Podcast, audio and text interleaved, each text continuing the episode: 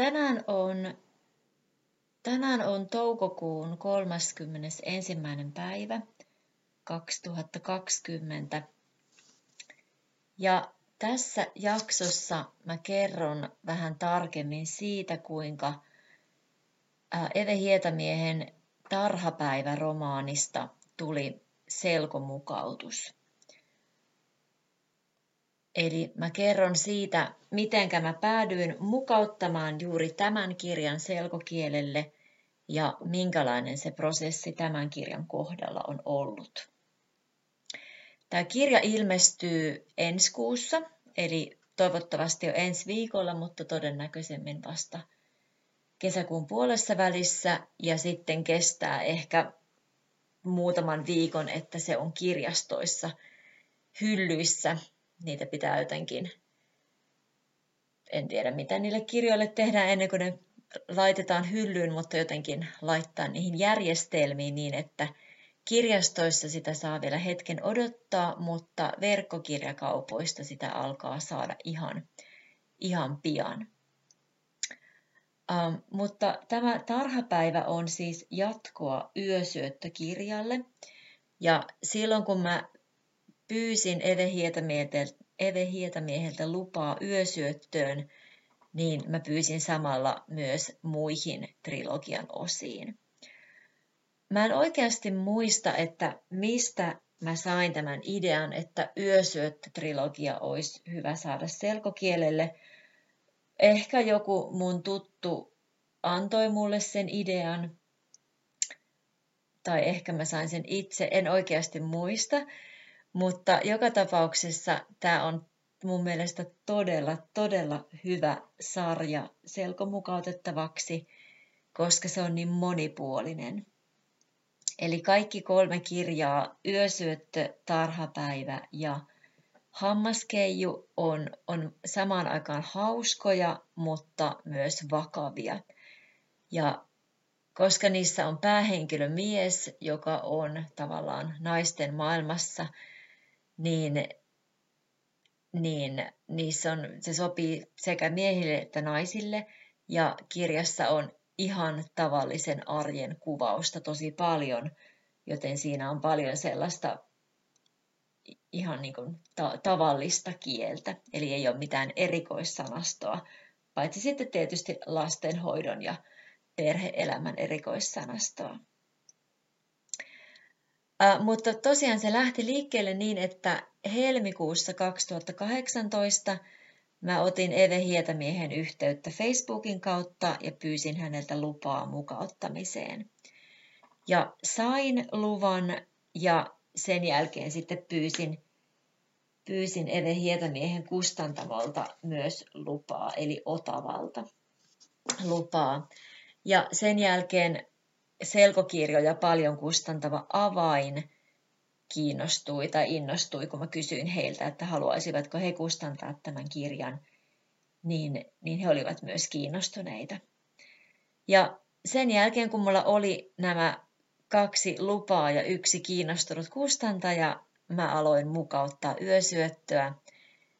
Ja sitten mä aika, en muista missä vaiheessa, mutta aika nopeasti myös havahduin siihen, että hei, mähän tunnen yhden kuvittajan Jyväskylästä. Mäpäs voisin kysyä, että haluaisiko Iina Majaniemi kuvittaa yösyötön.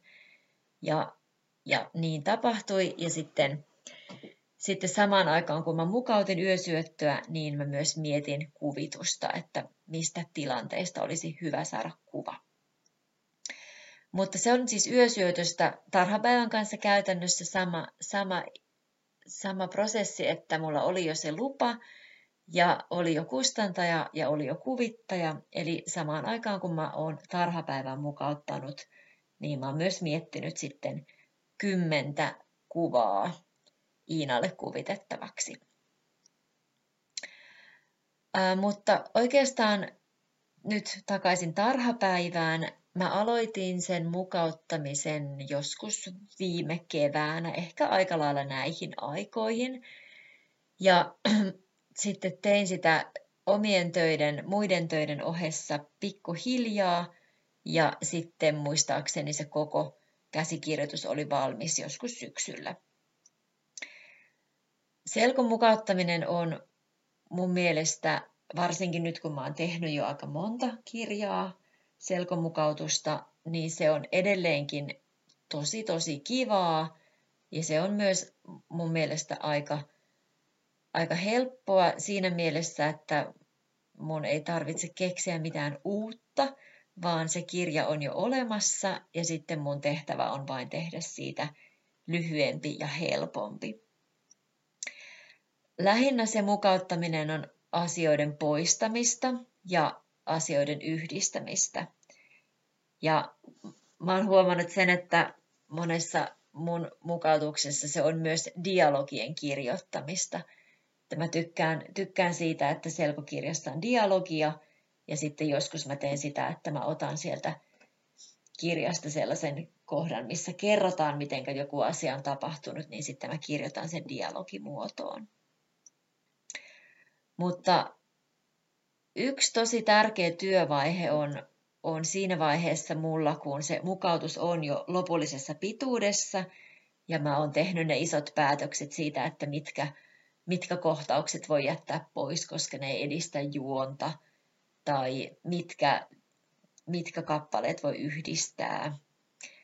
Niin siinä loppuvaiheessa mä luen vielä sen koko kirjan läpi luku luvulta niin, että mä vertaan sitä alkuperäistä lukua siihen selkomukautukseen ja tarkistan ihan älyttömän tarkasti kaikki niin kuin sellaiset tun, tunteita herättävät kohdat.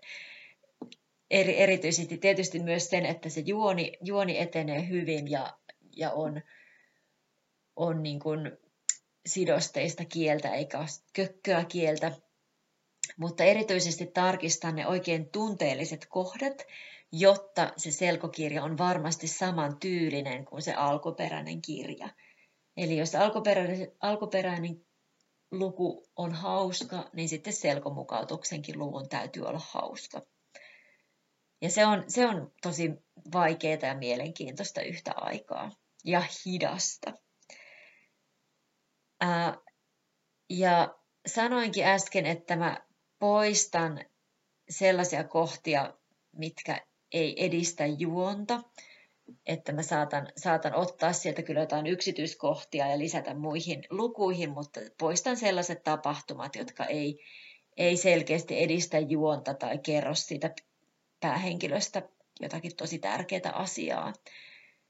Ja sitten sekä yö, yösyötössä että tarhapäivässä olen tehnyt sellaisia, sellaisia päätöksiä, että olen poistanut joitakin tapahtumia, joita on ollut vaikka monta samantyyppistä. Eli jos on vaikka monta sairaalakäyntiä tai monta kauppareissua, niin olen sitten poistanut niitä siinä selkomukautusvaiheessa. Ja se, mikä tekee selkokirjan mukauttamisesta oikeasti vaikeaa, on se, että jos se alkuperäinen kirja on tosi pitkä. Se tekee sitä vaikeampaa, raskaampaa tietysti sen takia, että se tarkistusvaihe kestää kauemmin ja sitten välistä tuntuu, että on oikeasti vaikeaa löytää siitä, no tässä tapauksessa 448 sivusta on, on vaikeaa löytää siitä ne, ne, ne, se tärkein asia tai se, ne tärkeimmät asiat, jotta ei vahingossa poista liikaa tai, tai jätä sitä liian pitkäksi. Eli selkokirja, selkokirjan, en tiedä onko mitään virallista ehdotonta maksimipituutta, mutta ehdottomasti ei saa mennä yli 200 sivun. Mun mielestä tässä, voinkin tarkistaa, että tämä selkokielinen tarhapäivä on, on kuvituksen kanssa ää, ää, 170 kahdeksan sivua. Eli se lyhenee tosi paljon ja on vaikeaa löytää ne ydinkohdat, että mitä, mitä siihen selkomukautukseen jää jäljelle. Ja nyt mulla on toivottavasti seuraava projekti tai seuraava kirja, jonka mukautan, on lastenkirja, jossa on 200 sivua. Ja 200 sivua tuntuu niin kevyeltä neljään ja puoleen sataan sivun verrattuna. Uh, mutta on se sitten, että mikä, mikä selkomukauttamisessa on helppoa, niin tietysti se helpottuu, mitä enemmän sitä tekee. Ja sitten jos mukauttaa trilogiaa, niin totta kai se sitten kirjailijan tyyli tulee tutuksi ja päähenkilö tulee tutuksi, niin totta kai se on sitten helpompaa toisella kerralla tai toisessa osassa ja kolmannessa osassa.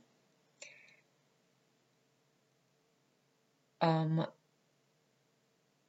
mä luetan mun kaikkien selkomukautusten käsikirjoituksia mun omilla opiskelijoilla, eli melkein, melkein jokaisen kirjan kohdalla mä oon, oon käyttänyt ainakin kolmea mun omaa opiskelijaa koelukijana. Ja sitten mä lisäksi tarjoan sitä käsikirjoitusta mun opettajakavereille luettavaksi ja sitten no kelle vaan, joka ilmaisee halukkuutensa lukea. Mutta erityisesti tosiaan opettajakavereille ja sitten aikuisille kielenoppijoille. Ja tietysti sitten siinä vaiheessa, kun mä haen apurahaa, niin Selkokeskuksen selkokirjatyöryhmä lukee sen ja mun kustannustoimittaja lukee sen ja mahdollisesti mu- mu- muutkin ihmiset kustantamosta. Ja sitten jossakin vaiheessa mä näytän sen käsikirjoituksen myös alkuperäiselle kirjailijalle. Ja kustantamoilla on, tai kustantamoilla on tietysti kymmeniä muitakin kirjoja, joita niiden pitää markkinoida, niin on ihan ymmärrettävää, että kustantamo ei pysty kauheasti panostamaan yksittäisen selkokirjan markkinointiin, niin mä oon nyt viime vuosina petrannut siinä aika paljonkin, että mä itse markkinoin sitten näitä omia kirjojani aktiivisesti. Mä teen niistä aina Facebook-postauksen, ehkä useampiakin. Sitten mä toitotan niitä erilaisissa Facebook-ryhmissä.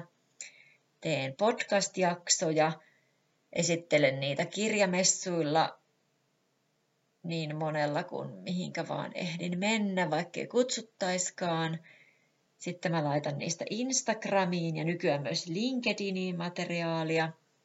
Ja sitten mä teen mun selkokirjoihin lisäksi sanaston ja monivalintatehtäviä. Ja nyt viime, ehkä se oli viime syksynä ehkä, mä tein YouTube-videon kaikista mun selkokirjoista. Ja nyt mun täytyy tehdä mun tuosta tarhapäivästäkin semmoinen pieni kolmen neljän minuutin infovideo, että minkälainen kirja se on ja kenelle se sopii ja niin edelleen. Eli mä itse markkinoin niitä kirjoja aktiivisesti, koska mä kuitenkin saan jokaisesta myydystä kirjasta pari euroa ja jokaisesta lainatusta kirjasta 13 senttiä. Ja tietysti ehkä kuitenkin suurin juttu on se, että näin niin kuin taloudellisesti, että mä voin käyttää niitä mun omia kirjoja opetuksessa. Että musta on tosi mukava suositella mun omille opiskelijoille kirjoja, jotka mä oon itse kirjoittanut, koska mä tietysti osaan ne melkein ulkoa ja pystyn sitten auttamaan opiskelijaa sen lukemisessa ja pystyn suosittelemaan, suosittelemaan sopivaa kirjaa. Ja mä uskon kyllä itse täydellisesti tähän omaan tuotteeseen, eli mä uskon siihen, että että selkokirja, selkokirjan lukemisesta on ihan valtavasti hyötyä kielen oppimisessa. Ja se, että kun on muutaman vuoden todennäköisesti lukenut vain oppikirjatekstejä tai oppikirjatekstejä ja sitten ehkä selkouutisia, jotain oman elämän tekstejä, niin se, että voi lukea jonkun pitkän tarinan, jossa on mielenkiintoinen juoni, niin se on varmasti ihan, ihan todella hyvä elämys ja kokemus. No ehkä enemmän kokemus kuin elämys. Mm. Ja sitten vielä tästä, tietenkin tästä tarhapäivästä, että mistä siinä on kyse.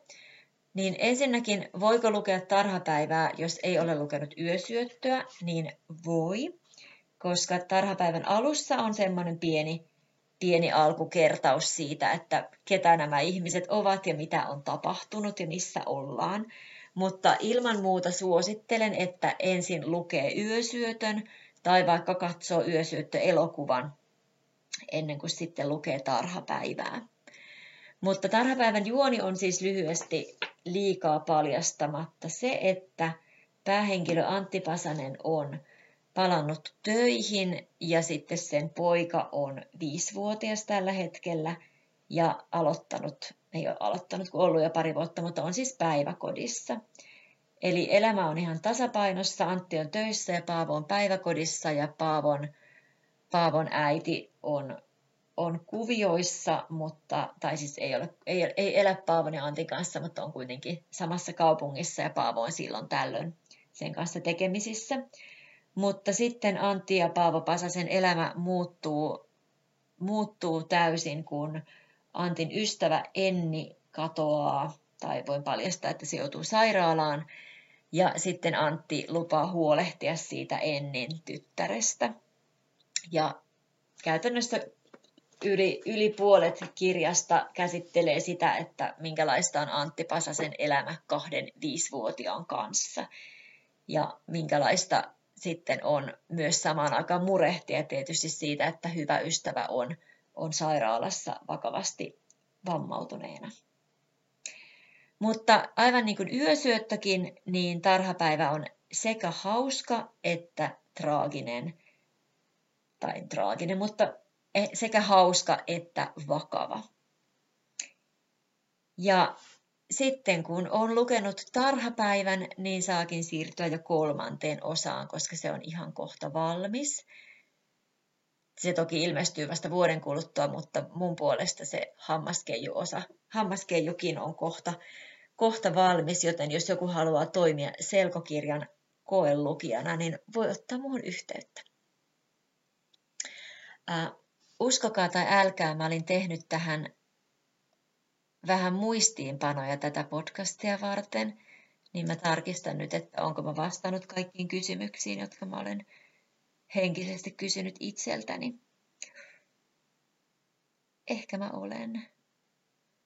Jos teillä on jotain, lisä, jotain, mitä haluatte tietää vielä selkomukauttamisesta, mikä ei tullut ilmi tässä tai edellisessä jaksossa, niin voitte vaikka lähettää mulle sähköpostia mutta nyt mä lataan tämän SoundCloudiin ja lisään tähän myös linkin. Ai niin, mä lisään tuohon loppuun tai tuohon yhteyteen linkin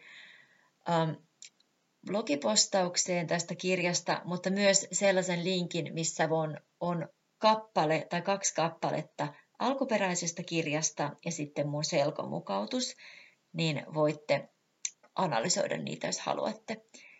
Se on aika kauheata mulle niin tässä vaiheessa, kun kirja on jo ilmestymässä, niin oikeasti verrata alkuperäistä tekstiä ja selkomukautusta niin lähekkäin, koska en mä tietenkään ehkä nyt tekisi kaikkia samoja päätöksiä kuin mitä on vuosi, vuosi sitten tehnyt, mutta kun se on mennyt selkokeskuksen seulan läpi, kun se on hyväksytytty mun kustannustoimittajalla ja alkuperäisellä kirjailijalla, niin se on ihan hyvä mulle.